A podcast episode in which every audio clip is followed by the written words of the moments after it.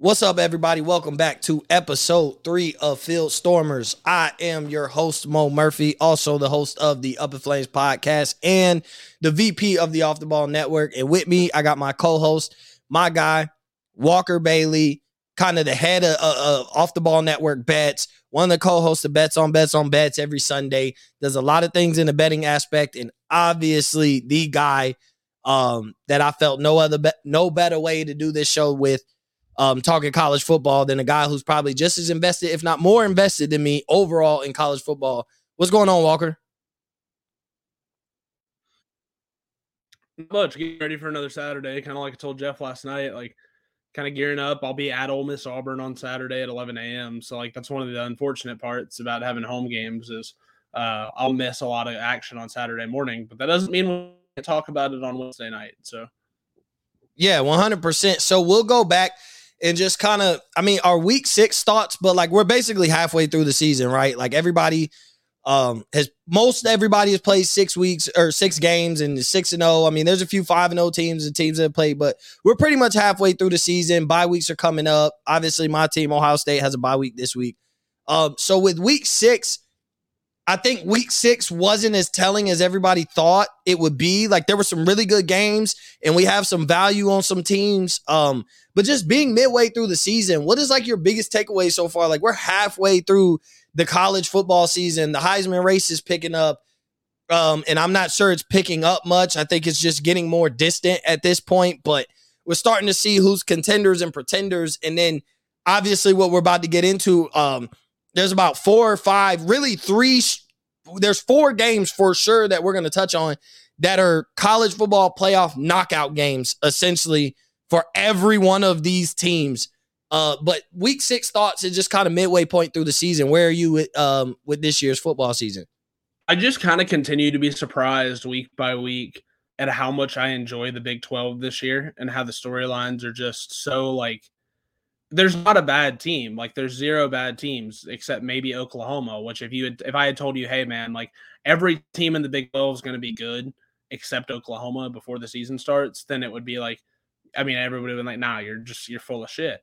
And so I, I the I've enjoyed the uh, the chaos, just the round robin uh, chaos amongst the amongst the Big 12 and like we got more of it Saturday. Like Texas just absolutely drilled Oklahoma and like they're one of the teams that have suffered from the worst luck all year because Ewers gets hurt, and if he doesn't, they're probably six and zero, oh, and they're probably a playoff team. Like if we're being completely honest, but mm-hmm. with two losses, something unprecedented would have to happen for them to make the playoffs and Quinn Ewers is probably a Heisman contender if they're six and zero oh and on course for the playoffs. Like those are those are all things that are factors there. And then you've got you know Mike Gundy at Oklahoma State, who's won 18 of his last 20 football games as a head coach there. Going and I think they beat I don't remember who they I think they beat Texas Tech in a shootout uh, on Saturday, and mm-hmm. like they get TCU this weekend, who just went and kind of broke the glass slipper in Lawrence. Uh, by beating Kansas. You know, now Jalon Daniels is injured. Allegedly, he says he's not. Reporters say he is, so it's probably somewhere in between.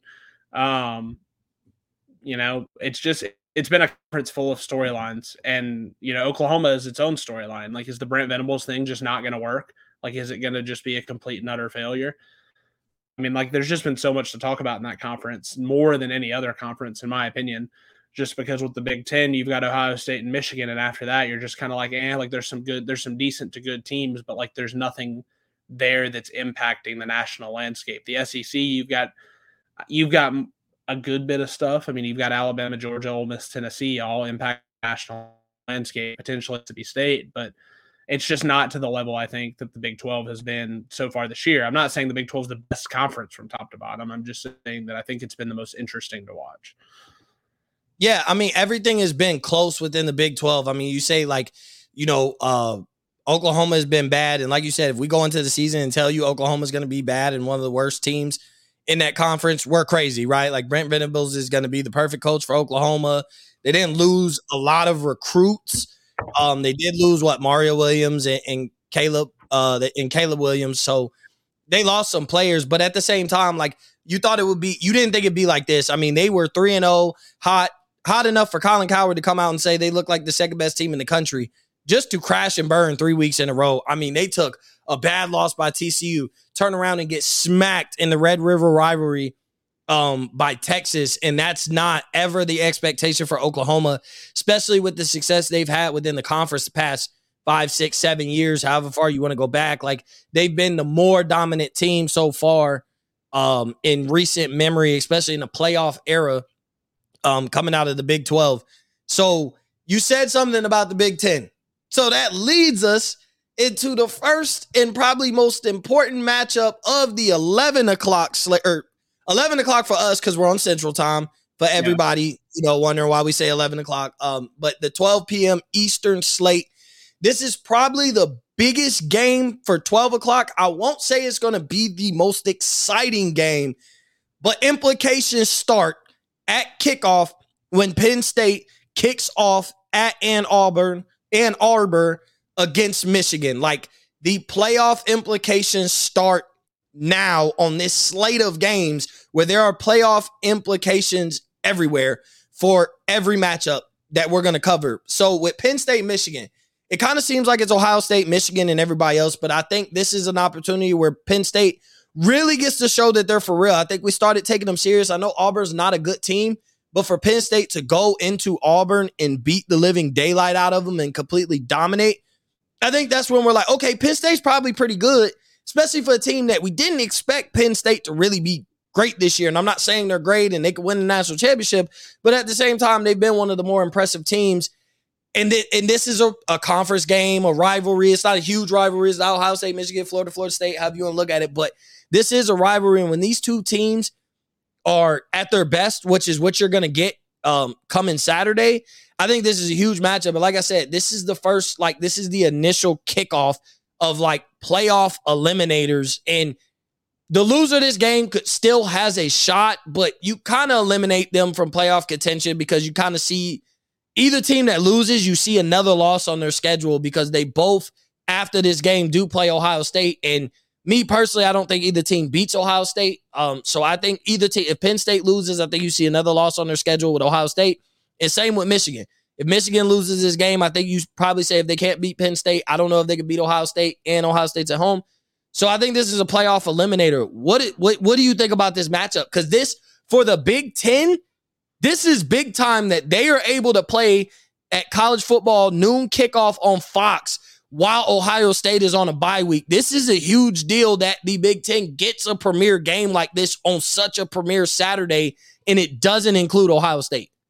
Yeah, I mean, I think, I mean, I think it's interesting on a lot of levels. Like, I, I mean, I like Michigan. I think Michigan wins and maybe potentially wins by like two scores, just because I think, I think that Penn State lacks the quarterback play to go on the road and take down a team like this. I think that if they're going to beat a team of super caliber, it's probably going to happen in Happy Valley where they have the home atmosphere where they're going to play better, which you know, we'll get that in a few weeks because I think they're going to give Ohio State some issues. I don't think I'm not saying they're going to win. I'm just saying I think it's going to be a I think it'll be a really tough game for Ohio State to go in there and win.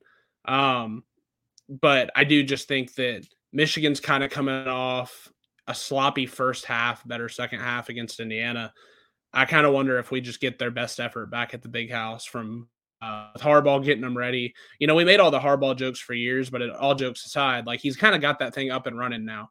Like, I mean, they're humming. Like they're winning a bunch of games. They may lose Ohio State. They may miss the playoff, but for a while now, Harbaugh has been absolutely humming at Michigan. And so I, I just, I've gotten to the point where I can trust him, and I don't trust James Franklin, and I don't trust Sean Clifford. So I kind of, I kind of think Michigan makes a statement, makes an announcement, and kind of is like, all right, like, you know, we're reproving that we're for real. We proved to you last year that we had to be able to compete and go to the playoff and do all these things. And now everybody's been critical of their schedule, critical of them for not playing against inferior opponents. And so I think this maybe is the type of game where they've been sleepwalking all year, but it's not hard to get up for this one. They'll sell out the big house. It'll be an electric atmosphere at 11 a.m.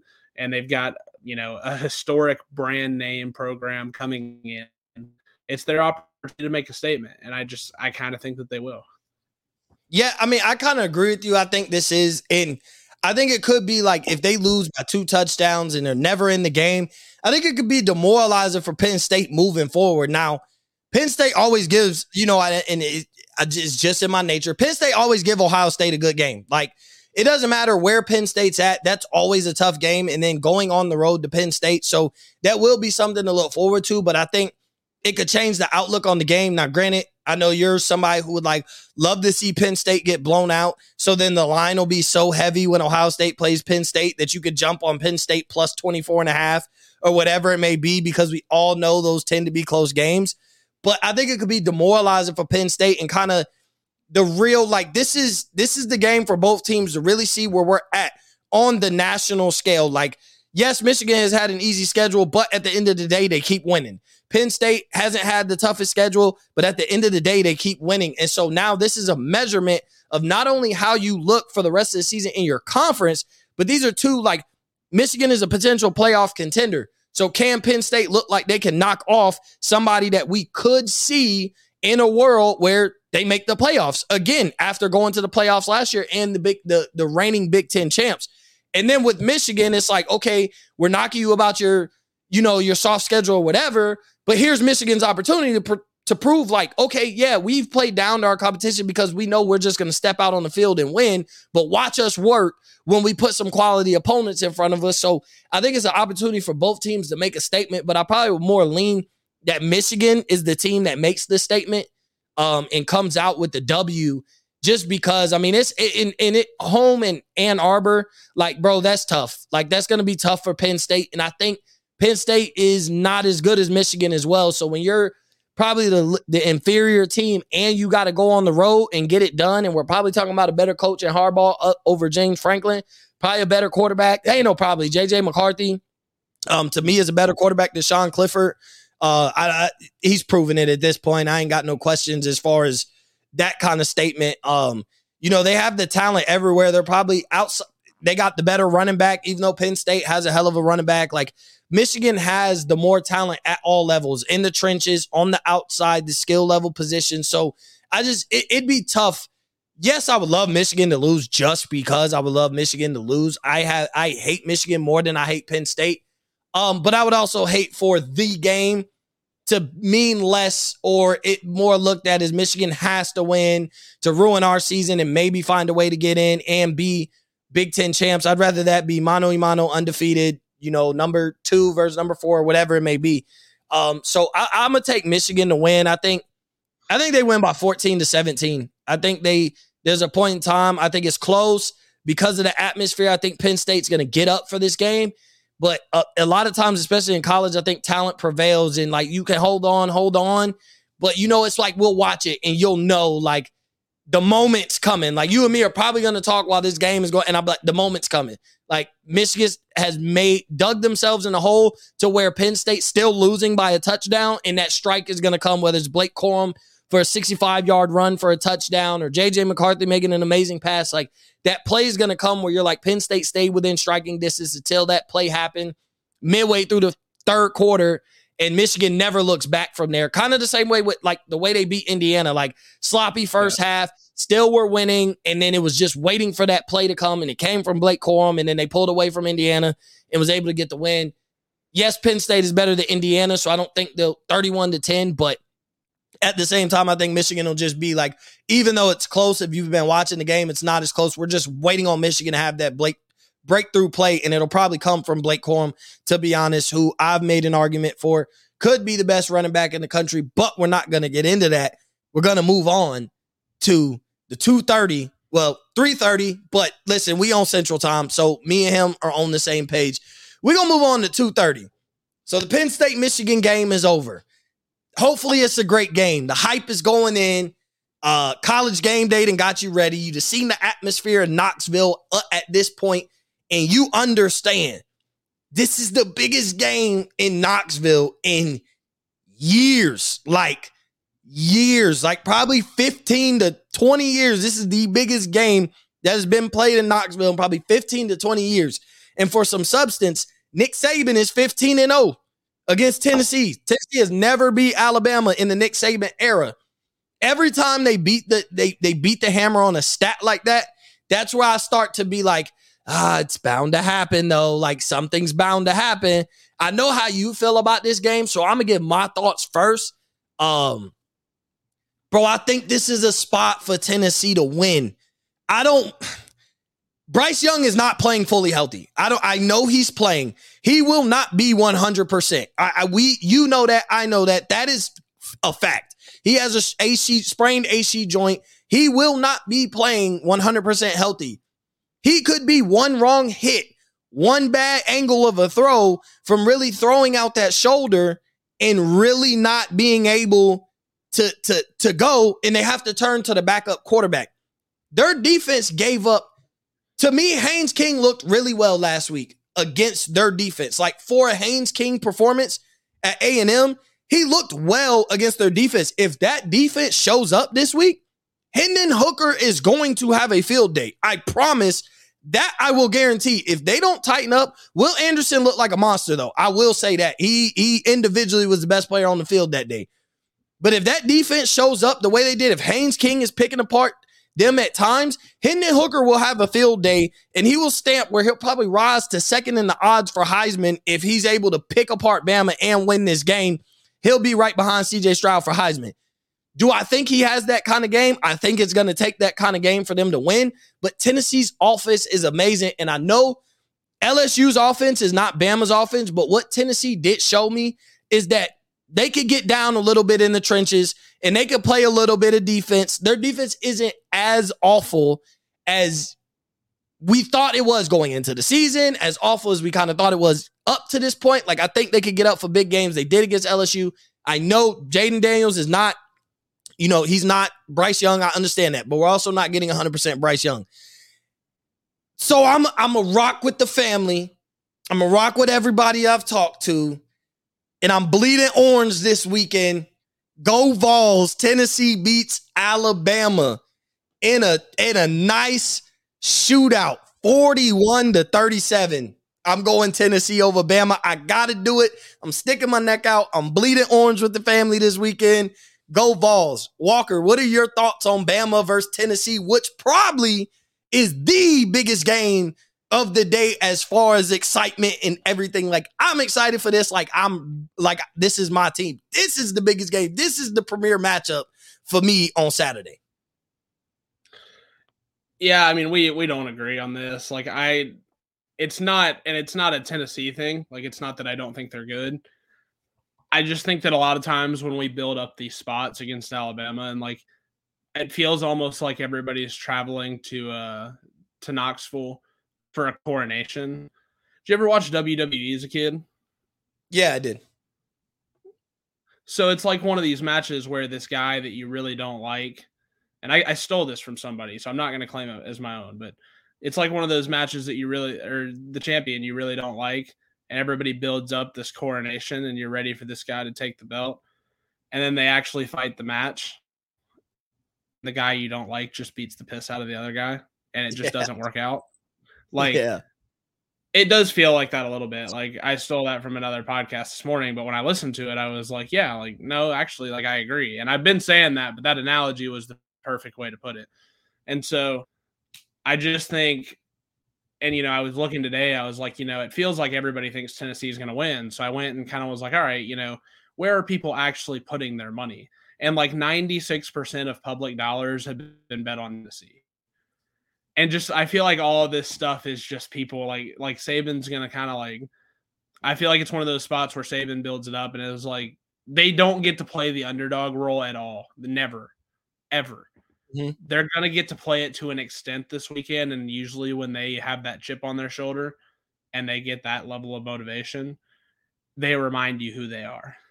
And it's like, you've got to come through us in order to go, you know, go to the playoff, go do whatever else you want to do. Like, you've got to come through us. So that's why I'm kind of like, I think like this is one of those games where Alabama wins, you know, you know, 38 to 21 and he just kind of walks off the field with like a smug grin and is like, "Yeah, this is this was y'all's king. Like this is the guy that was supposed to be this." And I'm victim of it too. I did the same thing with Ole Miss last year. Like I was fully prepared. Hell, I drove to Tuscaloosa. Like I was fully prepared to walk in there, beat them, everyone else was with me. Uh, oh yeah, like this is it. Like they've got the quarterback, they got the dude who's going to contend for the Heisman. It's like almost just uncanny as to the similarities. The only difference is they're playing in Knoxville, which is a big difference. But and I drove over there and it was eight to nothing in the second quarter, and I was just like, well, maybe next year. And so that's why I'm kind of like with Tennessee. You know, I think they're a really good team. There's a lot ahead, but like their ascension as a program has been so fast. You know, nobody really talks about the fact that they're actually horrible on defense. Like they don't play any defense. And so I don't I, I think Alabama's going to be able to score. Like I think they're going to be able to run the football. And if Saban can control, just get in there and run the football. And even if Bryce is not fully healthy, if he can give you 75% of what Bryce Young usually gives you, I think it's enough in this one. Um, you know, I think Alabama wins by 10 to 14, takes care of business. I told Jeff this last night. I think Alabama is gettable. Like, I think they're absolutely gettable. They proved that Saturday, even with Bryce Young not on the field. Like, but I mean, they've looked bad with Bryce on the field at times too. Like, I think they're gettable. But I think that if they're going to get got, you can't build up. Like, I think it's going to be a game that we don't build up all the coaches are going to say the right things. Like Tennessee's athletic director has already ordered new goalposts.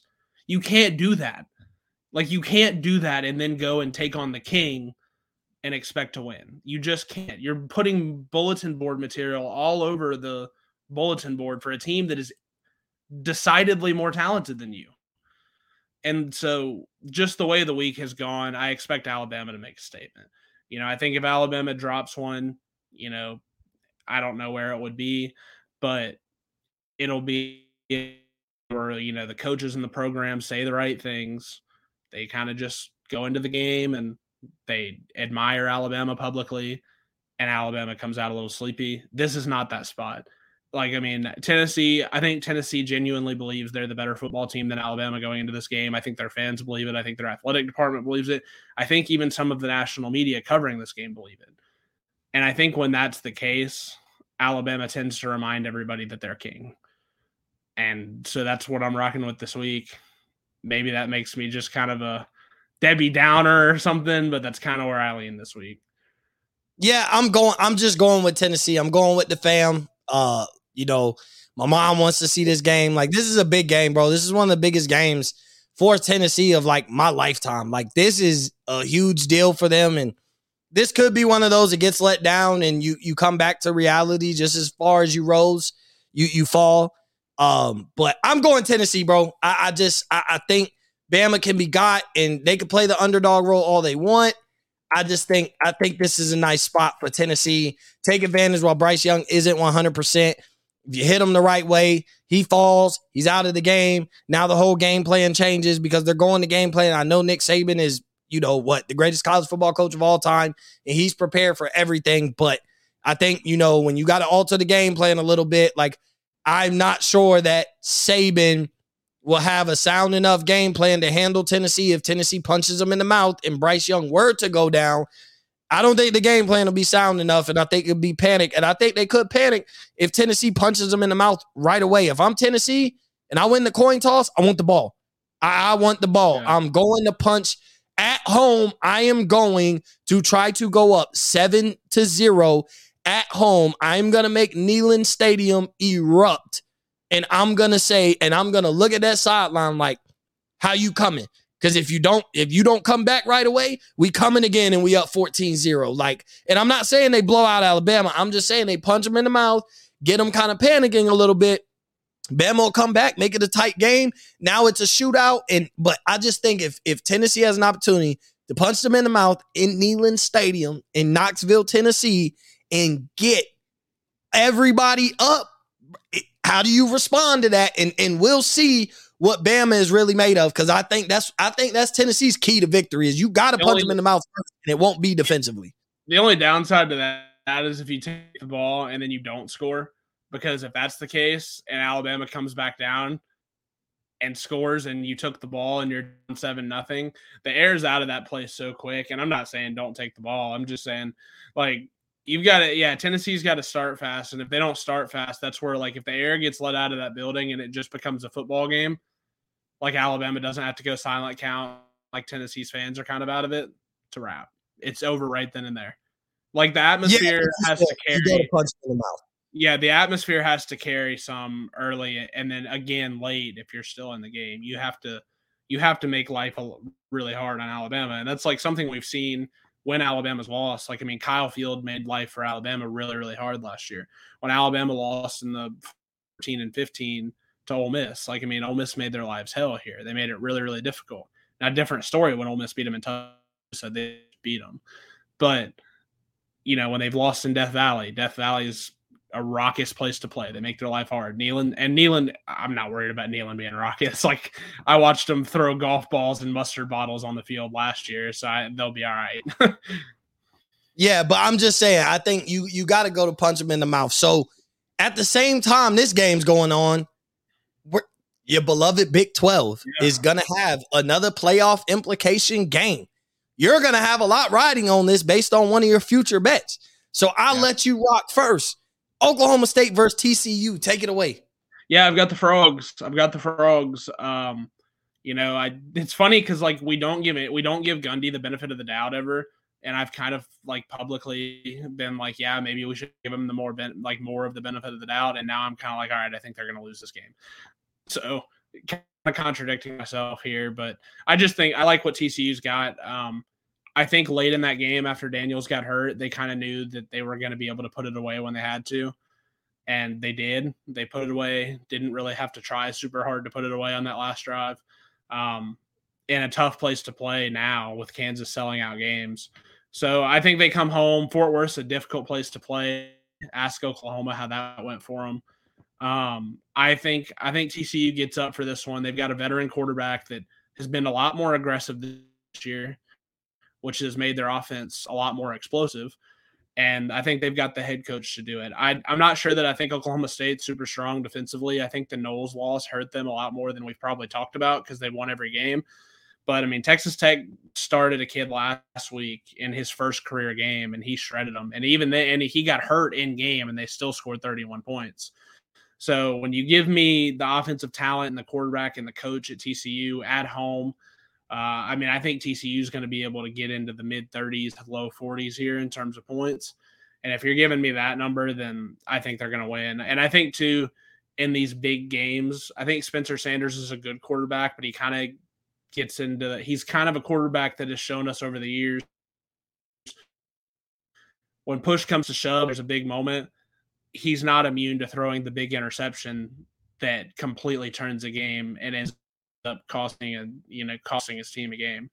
Whether it's all on that or not, I don't know. But I do think that I just I trust TCU more. I trust their quarterback more. I don't trust their coach more, but I trust his offensive system a lot. Um, I like TCU here. I told Jeff last night. I think what we're trending towards. I think we're going to get Texas undefeated with Quinn Ewers, which will make into. And I think TCU is going to roll into uh, into Austin undefeated. And so I think we'll get TCU as like the number six team in the country against Texas, like the number 10 team in the country. And they'll play in Austin sometime close in November with probably not, well, playoff implications for TCU, but um, big implications. And I think we'll get a rematch of it in the Big 12 title game. I think that's where we're headed. I don't know if TCU can beat them either time, to be honest, but I do TCU is easily a top two team in the conference, so I'm rocking with them at home here.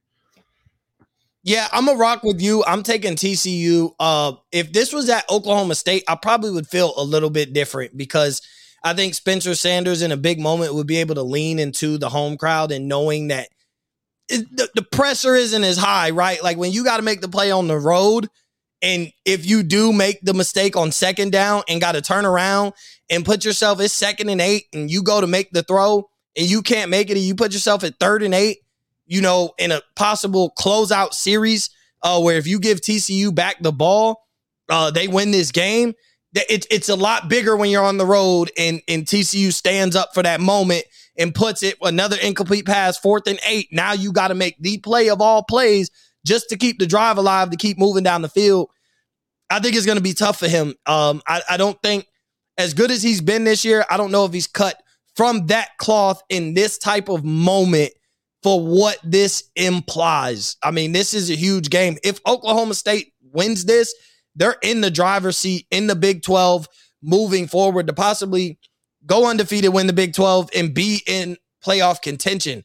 TCU, same thing.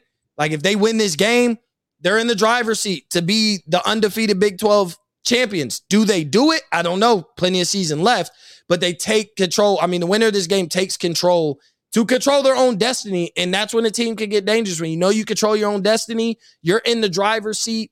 You don't look ahead each week. You just know, hey, week by week, we control our destiny. We can change the narrative here and, and put ourselves in this playoff conversation. Um, but I think TCU is the team to do that this week and kind of take control of the Big 12. And I'm right with you. I, I, want you to win some money. Your, your, your, future TCU win the Big 12 bet. I want to see it hit. So I'm, I'm rocking with you. We're fixing to we're fixing to find out a whole lot about these teams, both of them, in the next two weeks. They play each other this week. Oklahoma State goes home and plays Texas next week, and TU is at home again and plays Kansas State next week. Like we're fixing to find out a whole lot. We're fixing like want like we want to know if these two teams are for real. We're fixing to find out. I think TCU goes two and zero oh in that stretch, and then we and we start talking about them. I think Oklahoma State probably goes 0 and 2 in that stretch, and we're they're probably gone, and we're not talking about them anymore. But we'll see. Like Oklahoma State does get Texas at home next week, so you know I've never been to Stillwater. The stories I've heard about that home field atmosphere are pretty crazy. Like I've heard it's a really really hard place to play. Um, so we'll see, but we're fixing to find out a lot this week. I just think this spot for me is where TCU's offense stands on its head has the game of all games, has their best game of the year, and they they put up a ton of points and they find a way to win. For me, that's that's what I think is going to happen. Um, you know, and if Duggan can protect the ball, then I, I, think they stand on their head offensively, and what they do defensively at that at that point does not matter because I think they're going to score so much that it won't matter. Well, I'm rocking with you. So now we're moving I hope, on. I hope I'm right. I'm Yeah, so now we're moving on. It's Saturday night.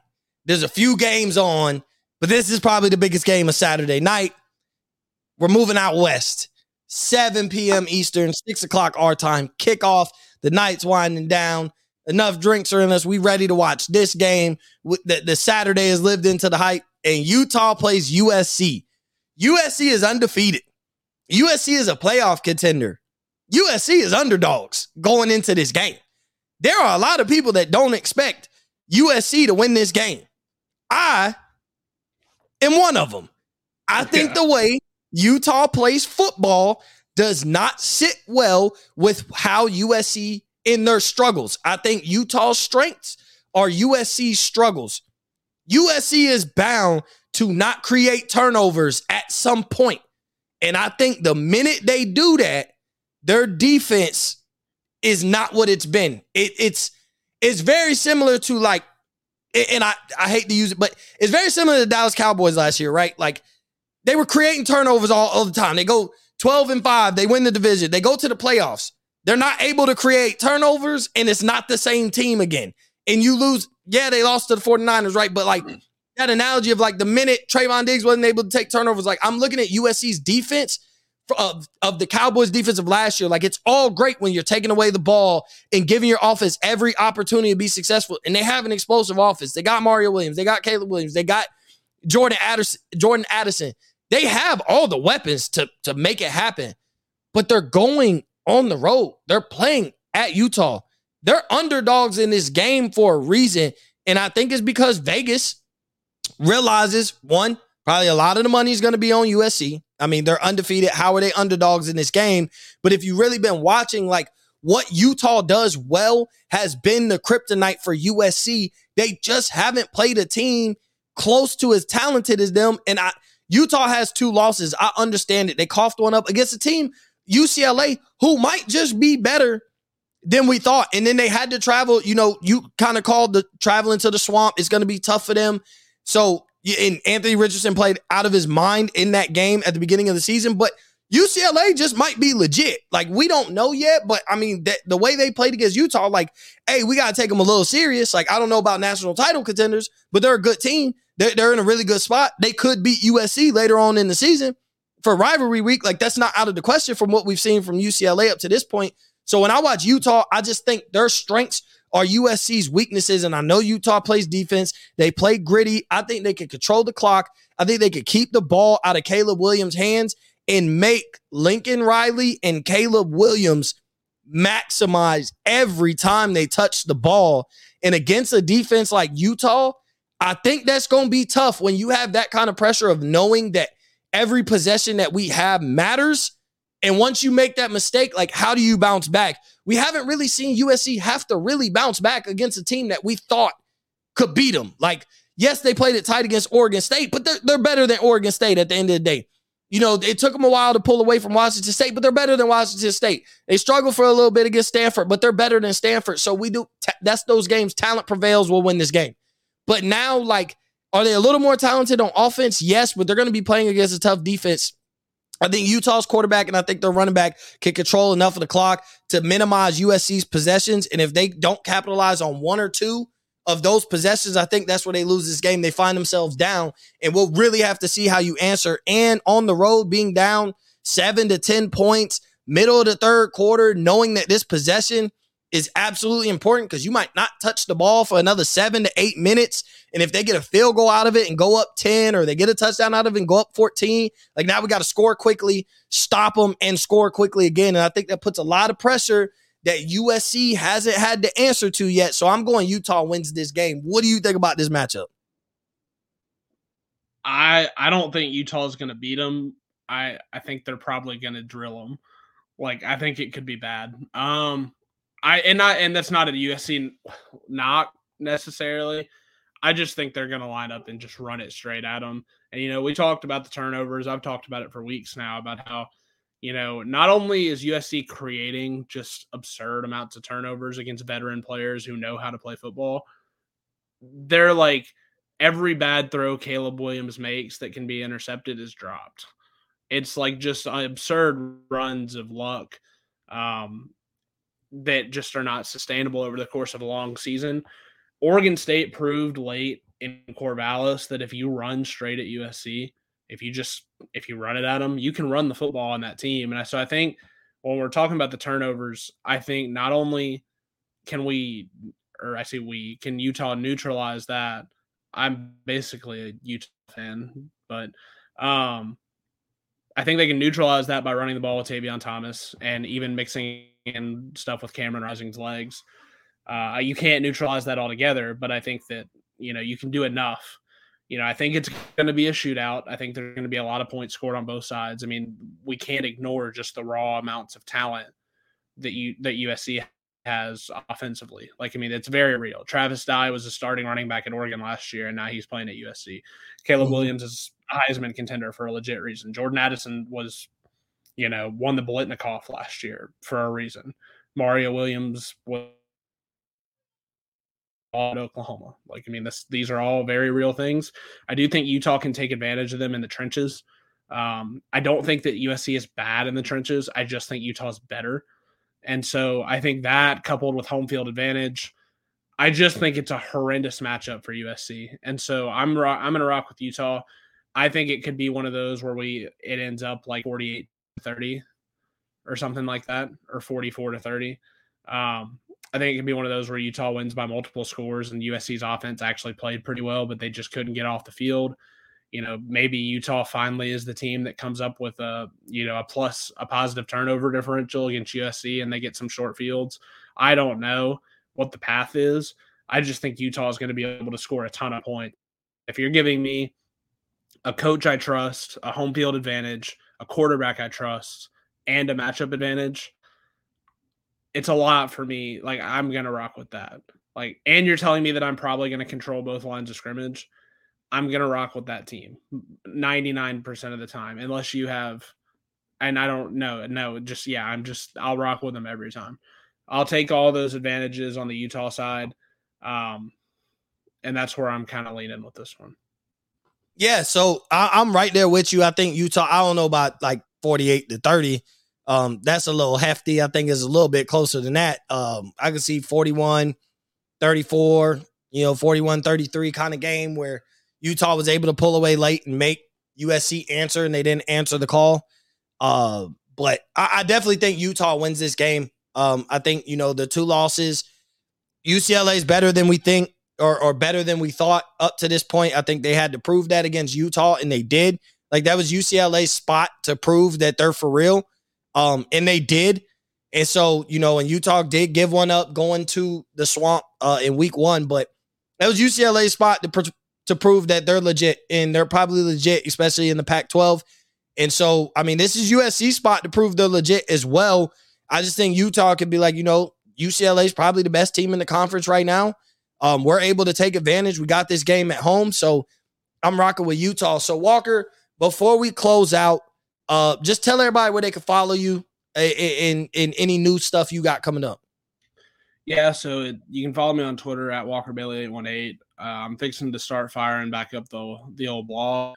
Um, actually working on one right now. I thought I was I was hoping it was gonna be done yesterday. It wasn't done yesterday. I wrote for probably an hour and just couldn't get all my thoughts on the page. So I'm not done with that, but I'm hoping to get done tonight as soon as we wrap here.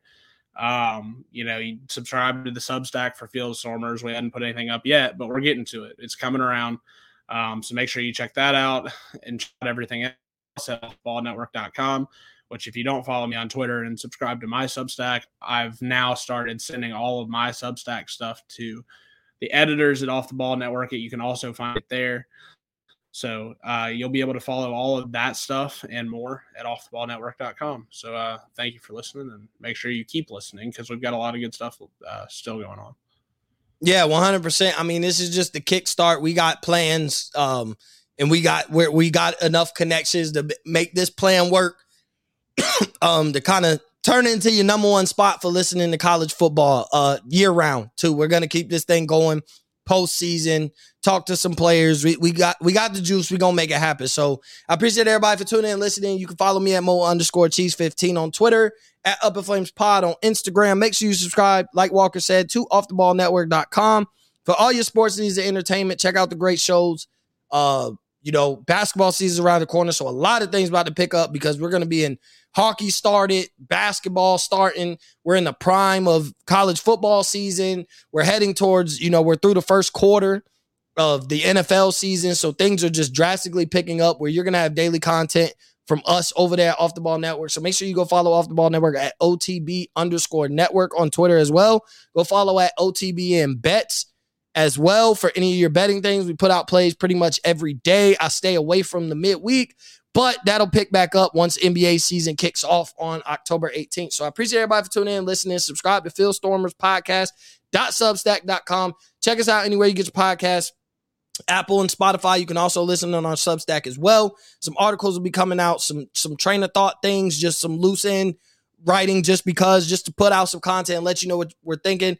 And on that note, we will catch you next week on another episode of Field Stormers.